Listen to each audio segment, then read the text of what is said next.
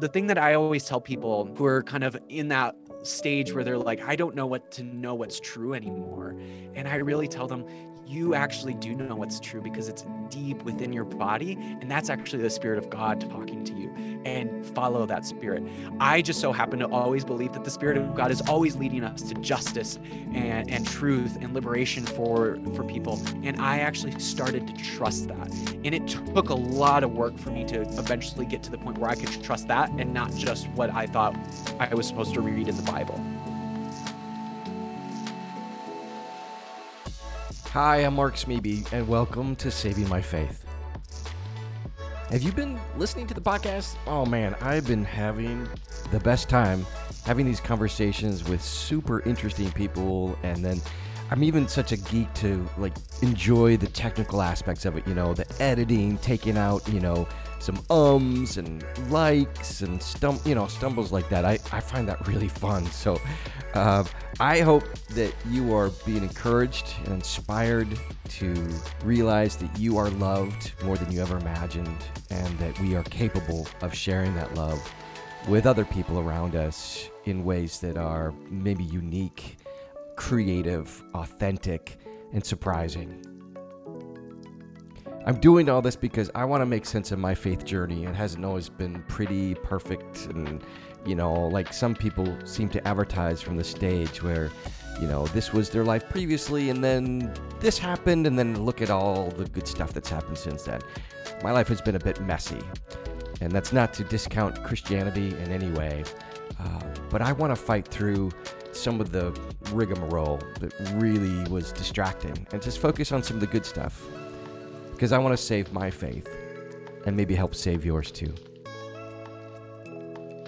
My guest today is aspiring theologian, Twitter superstar, and podcast host Mason Mennenga. He received his Master's of Divinity from Christian Theological Seminary in 2020 and just defended his thesis for his Master of Arts in Theology at United Theological Seminary of the Twin Cities. He is the podcast host of A People's Theology, as well as the Black Sheep podcast, presented by HM Magazine. I love finding people on the internet who intelligently put words on things that I've been thinking or feeling, especially when I thought I was the only one. It's literally healing to find out other people have been thinking and feeling similar thoughts, in particular about religion and how people live out their faith in so many different ways. Is there actually one right way to be a Christian? People like Mason Mennenga make me feel less strange. Or perhaps a better way to put it is, he makes me feel more okay with being strange. We're going to talk about what it means to deconstruct. You heard that term? To start examining issues of faith and religion from perhaps a more objective perspective than you've been allowed previously. At its core, I believe it's a desire to know the truth, to get through all the rubble that has been used to control and manipulate, to induce fear and shame, and instead choose to have a relationship with Jesus that is actually based on love, grace, forgiveness, justice, peace. That has been my journey for sure. We're also going to talk about how lonely you can feel when you go through some kind of faith deconstruction, but Mason and I are quick to offer hope that where there is separation now, new love and new community are waiting for you right around the corner.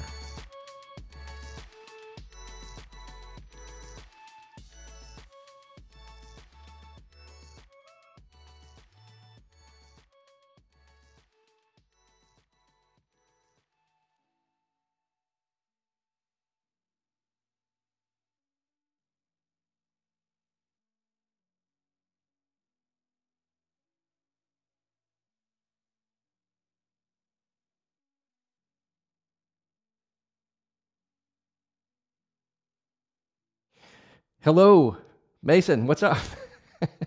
hey, Mark. What's up? How are you? I'm doing great. Um, you're in what? Colorado? Is that right? Yeah, I I recently moved to Colorado, and uh, yeah, it's been a really great uh, great time. So yeah.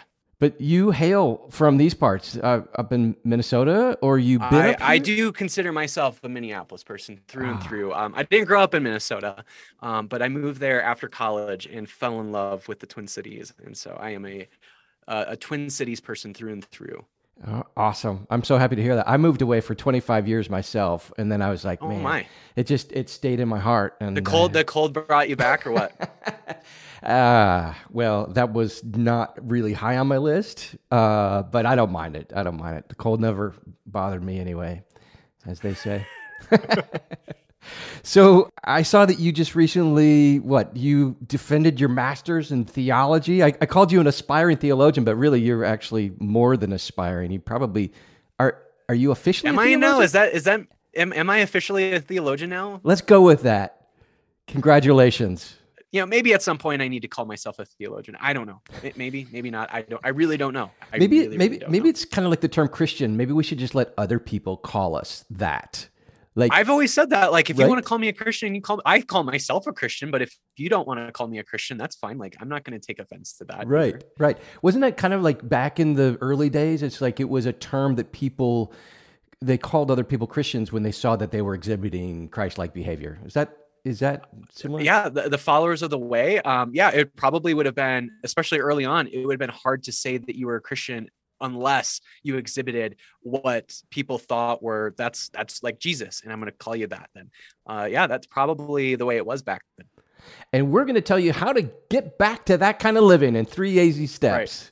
That's right. Yeah, for just two hundred and seventy-four dollars, you will take our course, and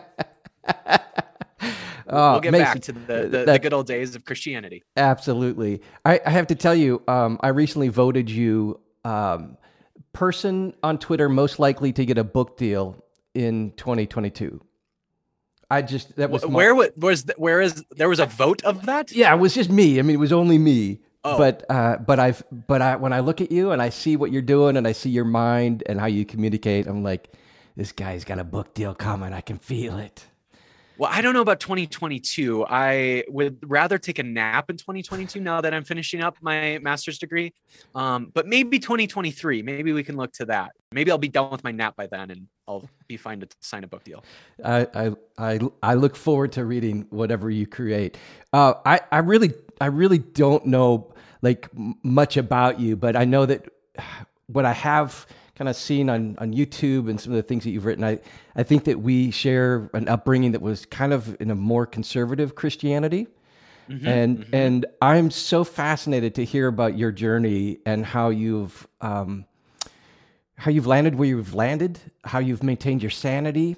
Like like what do you mind kind of just filling us on some of your your journey in in conservative Christianity and then as you moved Yeah, yeah. So I I grew up uh, in like what I felt like was the heart of evangelicalism, uh, not in Nashville, but uh, in in South Dakota. But in terms of like the actual religious experience, it felt like the heart of evangelicalism. I was raised on Veggie Tales. I listen, listened to Christian alternative music. Uh, I got into my John Piper phase when I was in middle school and high school. Like I felt like I was the prototypical evangelical uh, you know, growing up in purity culture, all the things, all the things, right? And I, I very much was in the heart of it, in the belly of the beast, if you will. And, you know, it was later on, like starting in high school, that I started to have some questions about my faith. Uh, I started listening to some secular music. Uh, I was really into comedy. I loved like different stand-up comedians, and you know, they always had lots of things to say about religion that I was like, ooh, I don't know if I really like that, but I like think it's funny so there's that Yeah. uh you know so i started having some of these other influences on my life and and i certainly was starting to get really frustrated with purity culture and like my body was saying one thing about like my desires and my the church was saying something different and so i started to really feel a disconnect there and so yeah i started having lots of different questions about my faith and went into a very small christian college actually went in as a youth ministry major like really wanting to be in ministry but having questions about my faith uh, and it was there that I was able to read lots of books that really opened up my mind, even though it was a small Christian college. And for the most part, it was pretty conservative. But for whatever reason, that religion department was very much not conservative. And so I started reading books from lots of different other Christians that um, made me realize that there's lots of other different kinds of Christianities out there, not just the evangelicalism I had grown up in. And uh, that really opened up my mind to thinking about my faith very differently. All those kind of questions I had had in high school, now I was able to like actually explore them in college. And so, yeah, I it really moved me towards that kind of version of Christianity. And so at no point did I ever like really leave Christianity. I certainly uh, was really frustrated with the church. I was really frustrated with evangelicalism. Um, but then very, very quickly, I was exposed to a very different kind of Christianity and um, was really uh, entranced by it. I, w- I just was soaked up into it, and uh, and that has led me to where I'm at today. Uh, certainly, even from that time, I was the time I was in college uh, and starting to think of Christianity very differently. I'm thinking about it very differently now, um, right. but at least that like initial time in college has really set me onto onto the trajectory that I'm on now. Wow, thank you for all that. I, so many things going through my head. I want to like, uh, like Christian alternative. That's like that was crazy. That's very liberal from you know like I've you know as opposed to like Sandi Patty and you know Amy Grant. Right, right, you know, yeah. so like the fact that you got to listen to rock music, I'm very jealous of that. That's wonderful. Um, yeah, yeah. I grew up like you know Switchfoot, Relient K, especially that Tooth and Nail world. In fact, I host a podcast where I interview lots of like Tooth and Nail artists. Yeah, and uh, I love it. I, I, really still love that world. Um, it was very Christian, uh, and it was safe for me as a kid to grow up uh, listening to that. My parents, like as long as they knew it was on Tooth and Nail, they could trust it. Wow. Um, but uh, but yeah, those bands were I think legitimately really good bands, and uh, I still to this day listen to a lot of that music, and I love talking with those artists from from that time period. That's awesome. I'm going to put a link to that podcast, both of your podcasts, in the show okay, notes. Thank Make you. sure people can uh, find out about that. Um, when you started to kind of um, feel a dissonance maybe between the way you were feeling and maybe some questions that you had and kind of the responses that you maybe were getting from those in authority. Um, i'm wondering it almost sounded like you want to like you double down. Like you're like no i'm going to be a youth minister. Like i'm going to i'm just going to yeah. i need to di- dive in more. Is that fair to say? Yeah i don't know if it was like intentional that right. i wanted to like kind of like you know, like middle, uh, like up, you know, f you to the system, and I'm right. actually going to be more Christian. Uh, that ended up happening, ironically, but I don't know if it was me intentionally trying to do that. I, even though for, for me in, in that time period, even though my faith was radically changing and evolving, I still, at the end of the day, wanted to work with youth. Like yeah. I cared about like the way youth were thinking about their faith and wrestling with their faith yeah. and i wanted to be a part of that process yes. and so even though uh, why i wanted to be a youth minister had changed. The fact that I wanted to be youth minister hadn't changed. Um, and so, you know, the, and wanting to be in ministry, wanting to be in the Christian world, none of that, like the fact that I wanted to still be in it, none of that changed. It was just more of why I wanted to be a part of that. All of that had changed. You know, I went from wanting to be like a youth minister as like a missionary out, uh, you know, out there in the world eh, to like, now I just want to work with like youth in a church, like maybe a progressive church. And so that they can like explore the big questions of life um, uh, rather than i want to be a youth minister so a bunch of kids can you know convert their souls to jesus christ. So you know the why of that had changed but the fact that i still wanted to work with youth is still the reason why i still wanted or the fact that i still wanted to work in the christian world and work in ministry and all of that none of that had changed at all. Yeah i love that. For for me i kind of doubled down by i'm going to be awesome at being like super Christian and I'm going to sing Christian music and I'm going to do my hair and you know wear the right clothes and say the right things and make people feel all the emotions. And I and and that's what made me end up moving to Nashville and you know going on that trajectory for a while. Cuz I felt like that was the way that I would please God you know was just by doing more mm-hmm. and being better. There was a there was a right. complete lack of understanding my my belovedness like my identity as the mm-hmm. beloved. Um, and I feel like that's kind of what is emerging out of this new theology that, that some people are calling this progressivism. You know, it's like this this new theology right. of being the beloved, like the original blessing rather than the original curse. And we could go down that path deep, but I want to go back just a little bit when you were when you were in that phase where you were like um, maybe you went to college and you started like reading other books how did you maybe maybe you weren't aware at the time, but how do you discern even now, like what voices to listen to? Because you know, there's plenty that go this way. The dress is purple, and the other group goes the dress is green, and then there's like, you know, thirty thousand other people with right. a different shade of each of those colors. And like, how do, how do you how do you discern what voices yeah. to listen to in this process?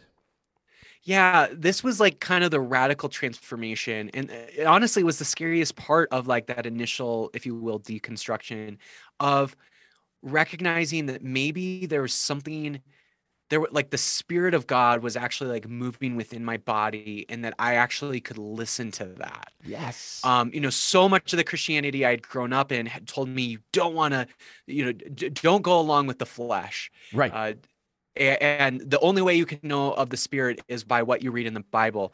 And but yet my body was like telling me like you know th- this is what you're desiring when it comes to um you know like who you're attracted to and you know and and all of that. And then also like th- this is like what your body is sensing like politically. Like this is a little weird of like why right-wing politics are married to your evangelicalism. Like all of that like there was just something very deep very visceral in my body. And later on i recognized that being the spirit of god moving within my body telling me actually you can trust that gut intuition and that's actually me god the spirit of god telling you this is the way i want you to go in your life. And so um, the thing that I always tell people uh, who are kind of in that stage where they're like, I don't know what to know what's true anymore. And I really tell them, you actually do know what's true because it's deep within your body. And that's actually the spirit of God talking to you and follow that spirit. Um, I just so happen to always believe that the spirit of God is always leading us to justice and, and truth and liberation for, for people. And so, um, so yeah if you really feel that like deep sense of your body that like actually that would be liberating for my body or for uh you know th- that's actually the just thing to do in the world I think that's the spirit of God moving within you. And I actually started to trust that. And it took a lot of work for me to eventually get to the point where I could trust that and not just what I thought I was supposed to read in the Bible. Right. So that was a really massive step. But once I was able to do that, it kind of sl- sent me down this really great slippery slope. That's been really fun, to be honest. Like a slip and slide. Yeah. Yeah. Exactly. I I I resonate with all of that so deeply. Thank you for putting words on all that. The, the thing that I know that is difficult is is when a person like myself is in a situation where everybody f- believes and thinks this way and then you start to go you know this way and then you start to go the other way and and you're suddenly like you that that social system that you established as part of that church body or that small group mm-hmm. or that uh, Sunday school class or whatever um, it's very important for them to keep it together by kind of following the rules, by believing the same right. things. And when you start to say, you know what, what about this? It's you're very quickly ostracized or put on the prayer list or you know right. uh, talked about for sure, which just it, it's very shaming and uh, very isolating. I, I think it can be a very lonely time. Um, what would you say to somebody who's sitting in that place right now that is feeling extremely lonely because they yeah. feel like they are starting to listen to the spirit of God within them and that same spirit doesn't seem to be heard in anybody that's around them. Mm-hmm. Two things I want to say for that person is first off, it's okay to grieve the loss of that community. It's okay to do that. Uh, it might feel a little conflicting because you're like leaving a community that you think is unjust, a community that you think might be even oppressive to you and others.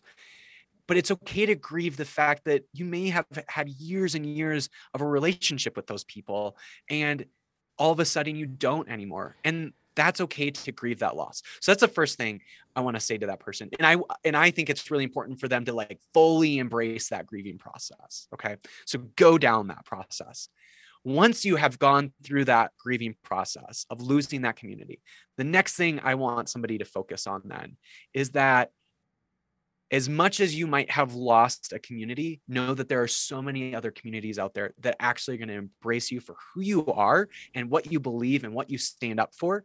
And there's going to be, you might have lost one community because of that, but there are so many other communities now that you're opening yourself up to that are going to love you for who you are because of that and know that that community is out there and you can have hope for that. So grieve, but also know and also hope for the community that will love you and embrace you for who you are. And that community does actually exist. And you actually have opened yourself up for questioning your faith and exploring all these different questions.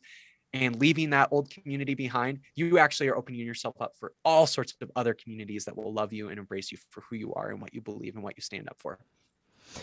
Woo! That's so exciting, man. You uh, you've got such hope in your eyes. I, I love it. I, Thank I think it's possible. I really think it's possible. Yeah. I've experienced it. I know lots of other people have experienced it. So I know it's true. I yes. know it's out there. Yes. I I, I want to see if you have any specific ideas for how somebody could find that new community. Um, but I also think it's um, but I also wonder if there's a healthy way to look at the former. At you know, like you mentioned this grief, and and for me, some of the grieving is like not throwing the the baby Jesus completely out with all the bathwater, but like going like, man, that formed me. That gave me some really good things, you know. So so um, maybe before we go to how do you find that new community, like how how do you hang on with like with love and respect for some of the kind of the former as opposed to just like that was stupid. I didn't, you know, you know. I don't want to be uh, prescriptive about this, but in my own experience, like you know, I've grieved like the loss of a certain kind of relationship that I have with my parents. I haven't lost my parents; like I still love them and I still have a relationship with them. But there's a certain kind of relationship I can have with my parents now that had I stayed a conservative evangelical, it would have been a very different kind of relationship with my parents. And so I've gone through that grieving process.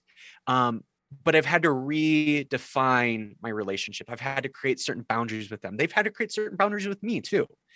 Um, and and so I've been able to continue to have a relationship with my parents because we've been able to redefine it and set certain boundaries for one another. My parents are still super conservative. Don't get me wrong. Uh, and we disagree about a lot of things. In fact, I think there's a lot of things that they support that are extremely oppressive, evil, I would even say. But yet, I still think it's worthwhile for me to continue to have a relationship with them. But for other people, they have to cut their parents out of their life or they have to cut other people that have been a part of their life out of their life. And again i don't want to be prescriptive about it. Like if if that's what you need if you if you can't redefine your relationship if you can't set certain boundaries with certain people from that old community then you need to do what's best for you. And again i think within your body you're going to sense what's true and what god is leading you uh, to do in those certain situations.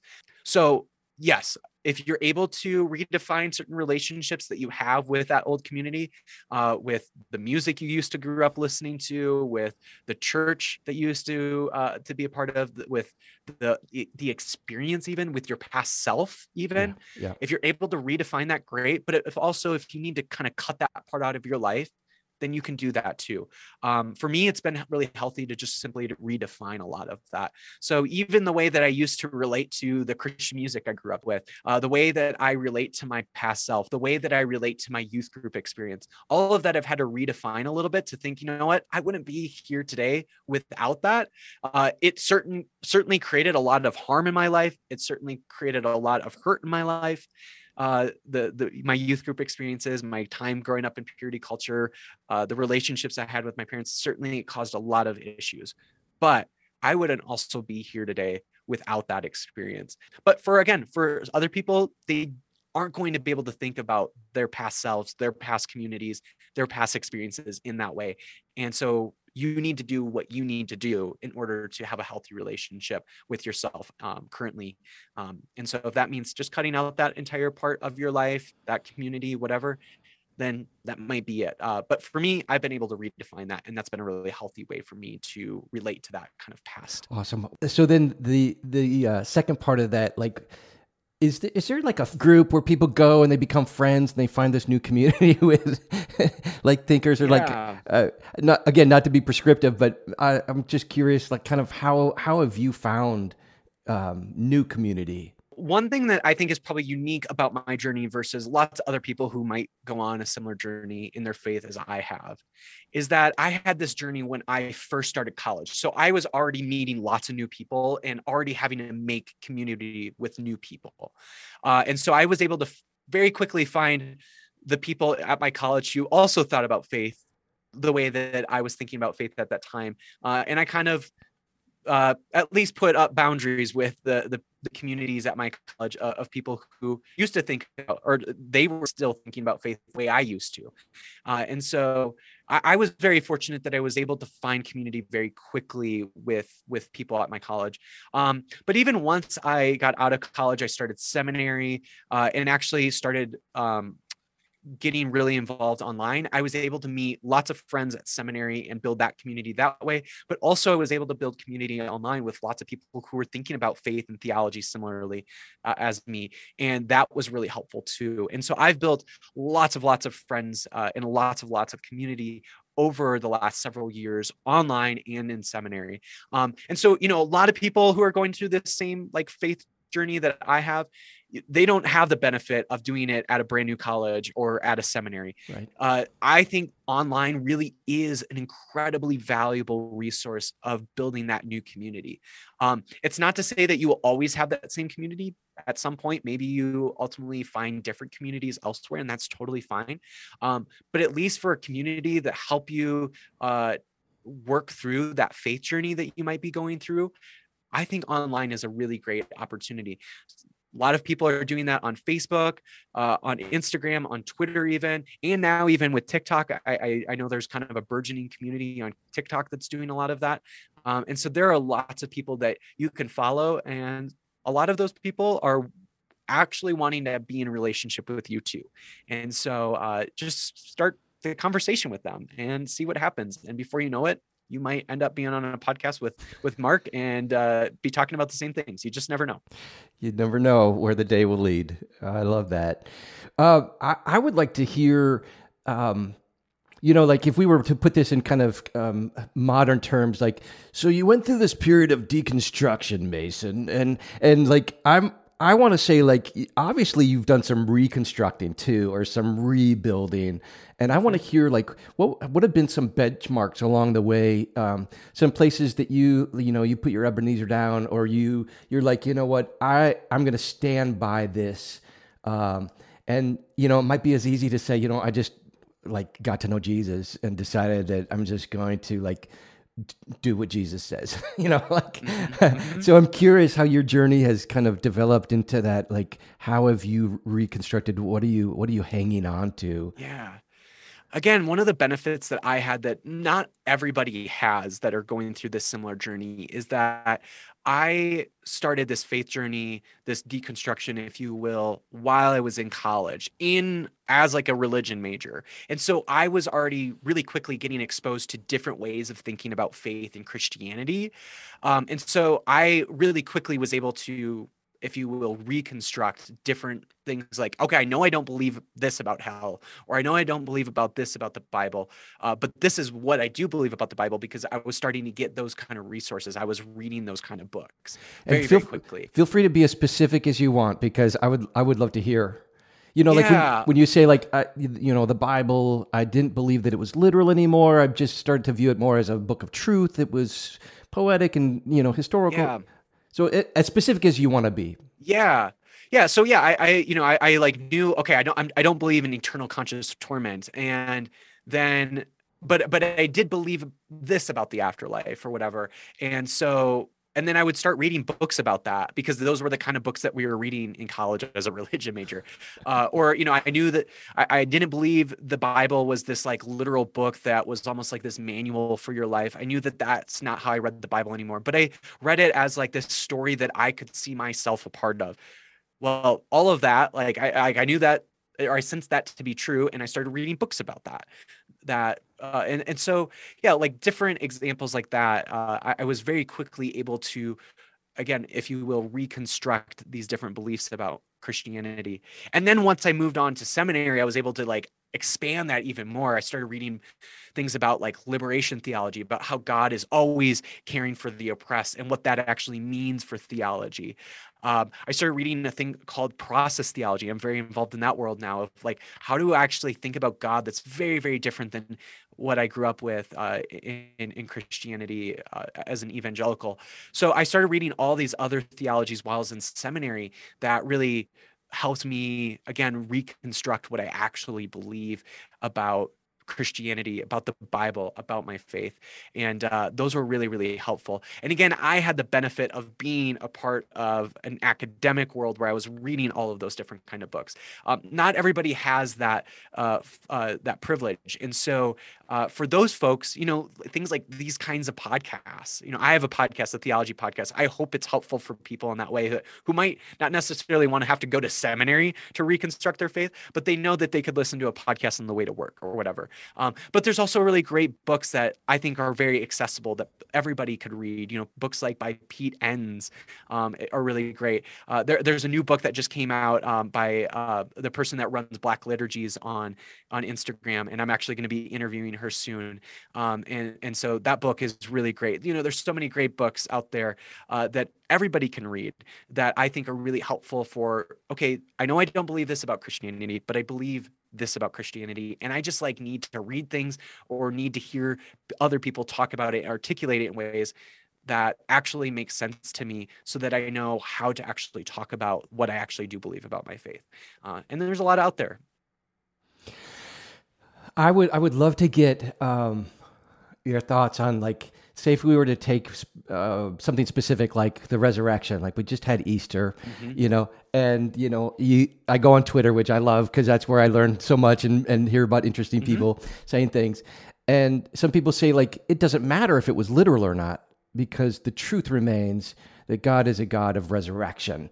Uh, mm-hmm. Or uh, but some people actually were like, no, it was actually three days, sort of. I mean, mm-hmm. sort of Friday to Sunday, whatever. Um, um, how, where where is where is a healthy place to land on a such a theologically important or or maybe Christ, Christianity wise important um, right. event? Like where where's a healthy place to land on that? Have you found? Yeah, specifically with the resurrection.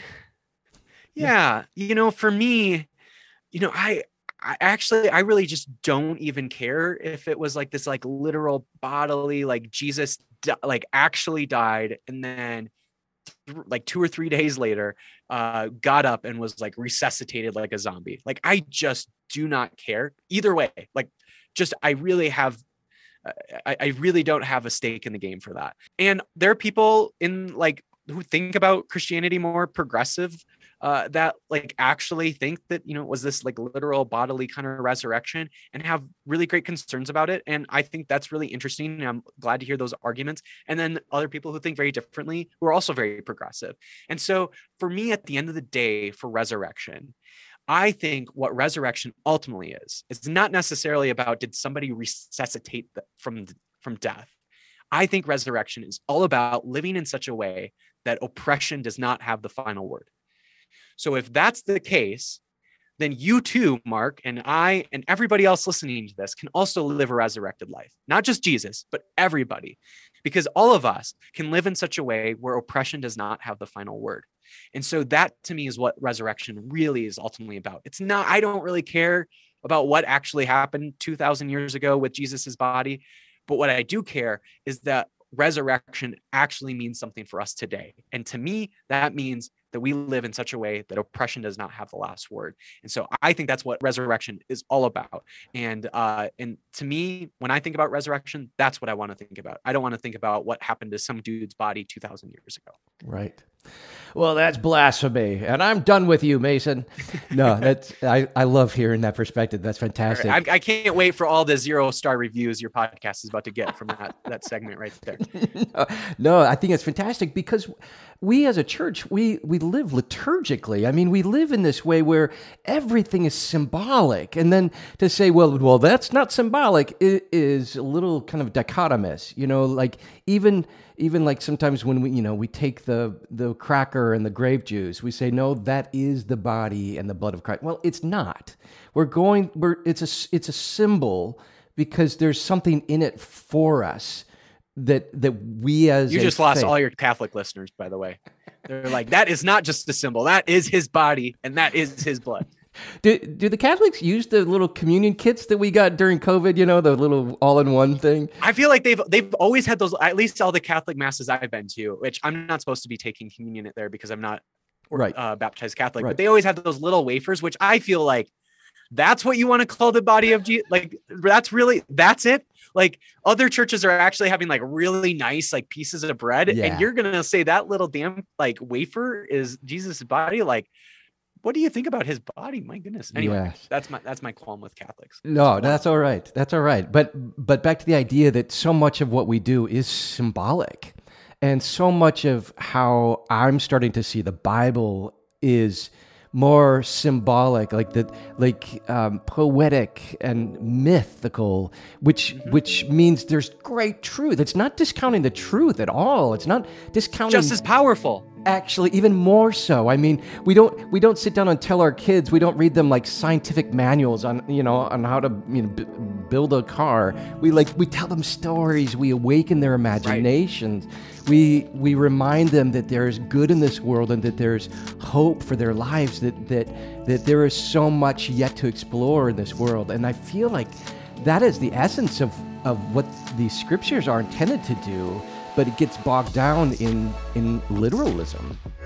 Yeah. Sometimes people ask me like, "Do you think the Bible's inspired?" And I think I don't know if the Bible itself is inspired, but what is Thank you so much for inspired is when to you encounter those It is an stories honor to have and you're ears. moved in such a way I, where you're I like, can't believe you're "That's taking how the I'm time to listen to my world." podcast. That's I hope it's inspiration. inspiring That's what's inspired. and I don't again, I don't know if the actual helping you to text in the Bible itself is inspired, and a better but when you have yourself. that encounter with the Bible, that's We're going to talk a bit about queerness and how it connects to our faith. I have to admit, this was a new concept to me, and I'm kind of intrigued, so I hope you are as well. I love this quote from Richard Rohr. He says, In my experience, the people who find God are usually people who are very serious about their quest and their questions, more so than being absolutely certain about their answers. Amen to that. Again, thanks for listening. One of the things that has been really transformative in my life over the last couple years is to think about you know so much of the conversation around sexuality and christianity right now is you know can you be a christian and be gay? Or is homosexuality a sin in the bible? Like that's the conversation. And for a lot of people that's the first conversation they have when they start questioning their faith. And i think that's an important question. But I had that question years ago. I'm no longer on that question anymore. What I care about is what does queerness have to do with our faith? Like, how can our faith be queered? And I think about queerness as like an actual politic of like blurring the binaries of life. You know, when we think about um, queerness, we, we don't think about just like gay or straight. Like, there's this like blending that, like, you know, there there's like there's this fluidity in all of life and i'm really curious of like what does that have to say about our faith? What does that have to say about christianity? That's the question i'm wanting to explore right now. And so yeah when i think about sexuality and faith now that's the question i'm asking not does the bible what does the bible say about homosexuality? Can you be uh, gay and be christian? That's not the question anymore. To me it's more about what does queerness actually have to say and shape and form our christian faith So when you say that's not the question anymore, is it because you've you've already answered that and you're just moved beyond that? yeah it's just like it's to me it's a non-negotiable Yeah. now it's like you i don't even need to question that it's just to me it like the the bar is already low enough like it's just that's ex- it the assumption is that yes you can be queer and be christian and uh and actually to be queer and to be christian is probably a more faithful version of being a christian um What? to be honest what does Yeah. that mean? So for for queerness if you really think about it as this like blurring of all the binaries in the world um i think there's so much about christianity that's blurring all these binaries in the world you know for example we have this binary of divinity and humanity Right. and the christian faith says something about how god became both in Yes. the person of jesus Yeah. there's this blurring of that two binary that in the person of Jesus, Jesus was both fully divine and fully human. I think that's a radical statement. And I think there's something very queer, if you will, about that. Uh, again, if you think of queerness as this blurring of the binaries in the world. And so, uh, yeah, I, I think like for people who are queer, there's something to be said that like, you're able to blur these binaries in the world that I think is really representative of what Christianity ought to be doing. Um, and you know, when when we believe things like the incarnation, that God became fully human and fully divine in the person of Jesus, I think there's something to be said about how that is a very queer act. Um, and therefore, there might be something to be said about how being a queer Christian is actually a more faithful version of being a Christian than if you were just this like heterosexual, uh, cisgender type Christian. Nothing against those people, of course. Nothing, Nothing against, them. They just aren't living the, you know, they're not living, they're, they're living a more of a lukewarm kind of faith, if you will. Well, I, that is a, that's a fascinating perspective. And um, it, it makes me think of how we choose these labels, these uh, binary labels, if you will, that I'm Republican, I'm Democrat, I'm conservative Christian, I'm a liberal, or he's a liberal, or she's a, whatever. Like we use these labels to try to seek this understanding. And, and what I hear you saying is that um, in this divine relationship that we're invited into, there's there's a there's a releasing, maybe a surrendering of these labels, so that we mm-hmm. can be uh, perhaps more fully human and and yeah. more more fully authentic and who we are actually designed to be. So what I hear you saying is that sometimes these labels actually hold us back from fully participating in our true authenticity. Am I right. close? Yeah, I think at, at its best, the Christian faith should destroy these binaries that we have in the world and create something new. That's the key piece. Um, that these binaries, we don't have to just be stuck in either one of them, but they actually are totally destroyed by our Christian faith. And we, there's something entirely new that's created. And I think that's what the Christian faith at its best can do. Well, okay. So one of my arguments would be um, are you asking for a homogenization of everybody and everything or like right. is is there like uh, beauty and diversity and like where, where's the, where where are you landing on that I think um, a diversity of all different perspectives is super helpful insofar that a perspective is not inherently oppressive. Okay. So I think that there needs to be Muslims in the world, that there needs to be Buddhists in the world, that there needs to be pagans and Wiccans in the world. Um, and that's just religiously, right? Like, I also like, I think it's the world is benefited when we have uh, a diversity of different kind of ethnicities and different cultures. Uh, I think the world is really benefited when we have all of this diversity in the world. I think it's really, really important insofar that one of those perspectives or one of those things is not inherently oppressive. Um, you know, for example, I, I'm a person who's really into prison abolition. I think that something like prisons is an inherently oppressive system and there isn't like a diversity I, am not interested in compromising with a prison system um, i don't think it can be just something uh, reformed. I want to rethink, radically reimagine what does accountability look like? What does reconciliation in our relationships look like that yeah. doesn't completely depend on punishment of people, right? And so again, I think Christian faith at its best completely destroys this binary of uh, the uh, imprisoned and the free and totally completely gets rid of that system and rethinks completely what does it look like for reconciliation to happen when people have been harmed? What does accountability look like when people have done harm? Those are the sort of things that i think christianity at, at its best is doing. Again i think it, it's taking away that binary it's destroying that binary and reimagining something new. Uh, and that's why i love the world of abolition is it's like wanting to destroy all of the systems of oppression in the world and then reimagine new ways of re- relating to the world. I yeah. think that's like the beauty that abolition really offers is a new possibility. I love that you mentioned that about prisons. I when I moved to Nashville for 25 years, it was for Christian music, and I and I very early on got involved in prison ministry and spent 23 years going in on a weekly basis, wow. hanging out with guys. And so my heart is with you on everything that you just said. Um, learning uh, the futility of the prison system uh, up mm-hmm. up close and personal. And um, so, man, anything I can do to help join forces with you on anything, man, I, I'm, i want to I want to do that. That's fantastic. Mm-hmm. what you just said, kind of this blurring um, uh, of binaries, it, it makes me think that like something that I and probably you were raised with was a very binary, like good versus evil system, right? Mm-hmm. God is good, devil bad.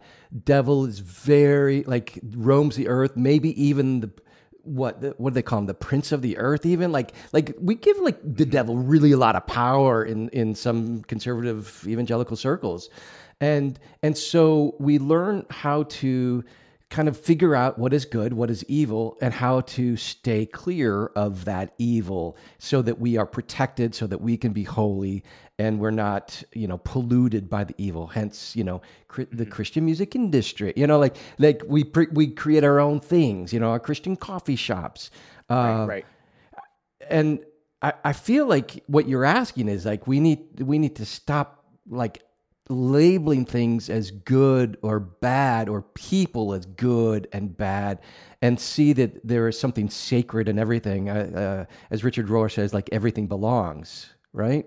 Yeah i definitely don't want to go as far to say that there isn't evil in the world. Like you know something like the holocaust is evil right? Yeah, yeah. but i also want to i think where evangelicals really get this conversation around good and evil wrong is that everything good has is like uh, not of the body.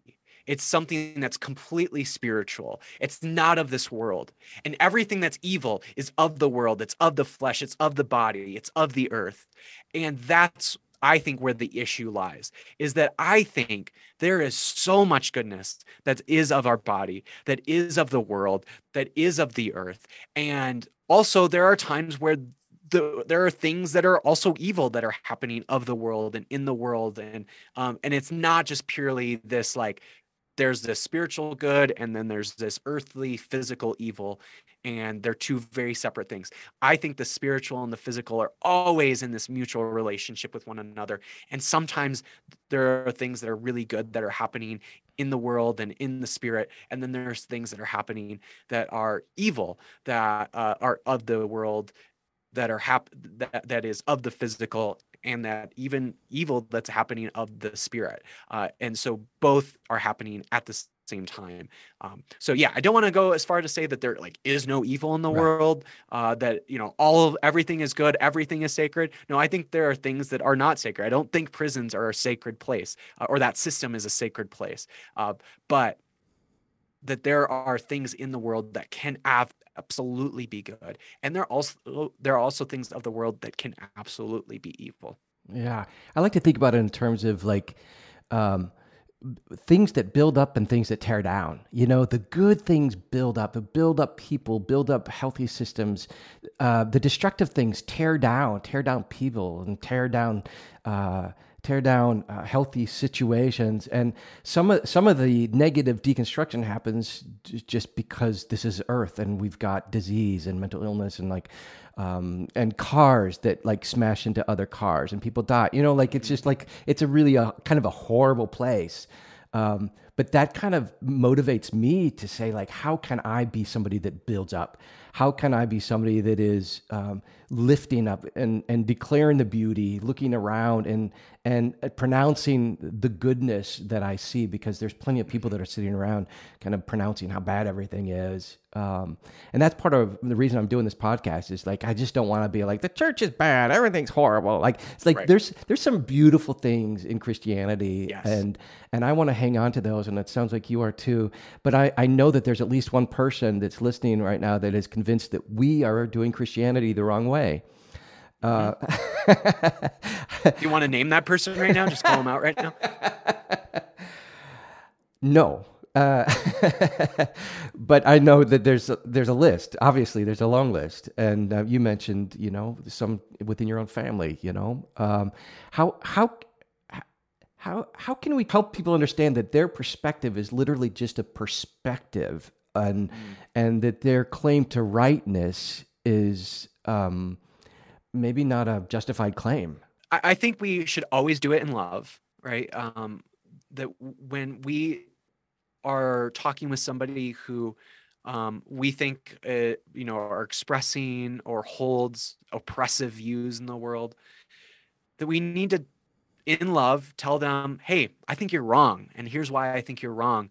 Um, and then also, I think it's really important for us to tell them what what it is in the world that we think is right. What's just in the world and how we can be a part of it right? Like it's not enough to just say hey you're wrong. But here are all the ways that you can be a part of what we think is just and good in the world and true in the world.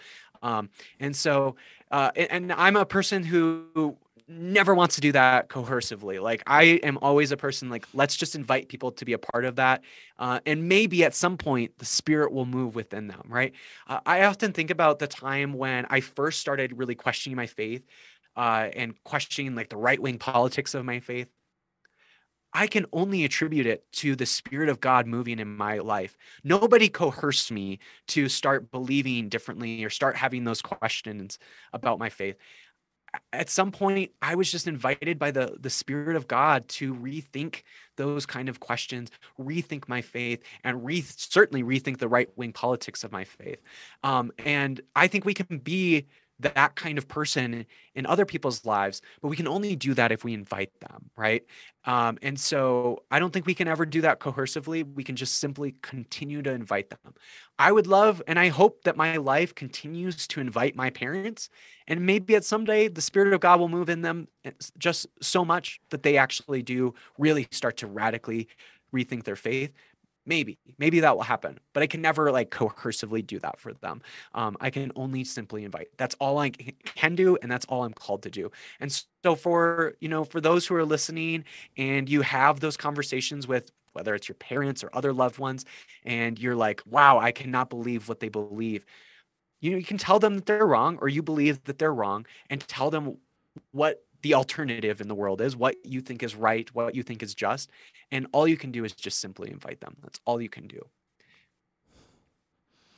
And underneath it all, there's this decision to love, regardless of what somebody believes or how they vote or how they act or you know it, there's there's a mm-hmm. decision and and i'm finding that healthiness in my life is learning um, yes, boundaries are great, but also like how can I still love people that are completely different than me? How can I look and see the God in them?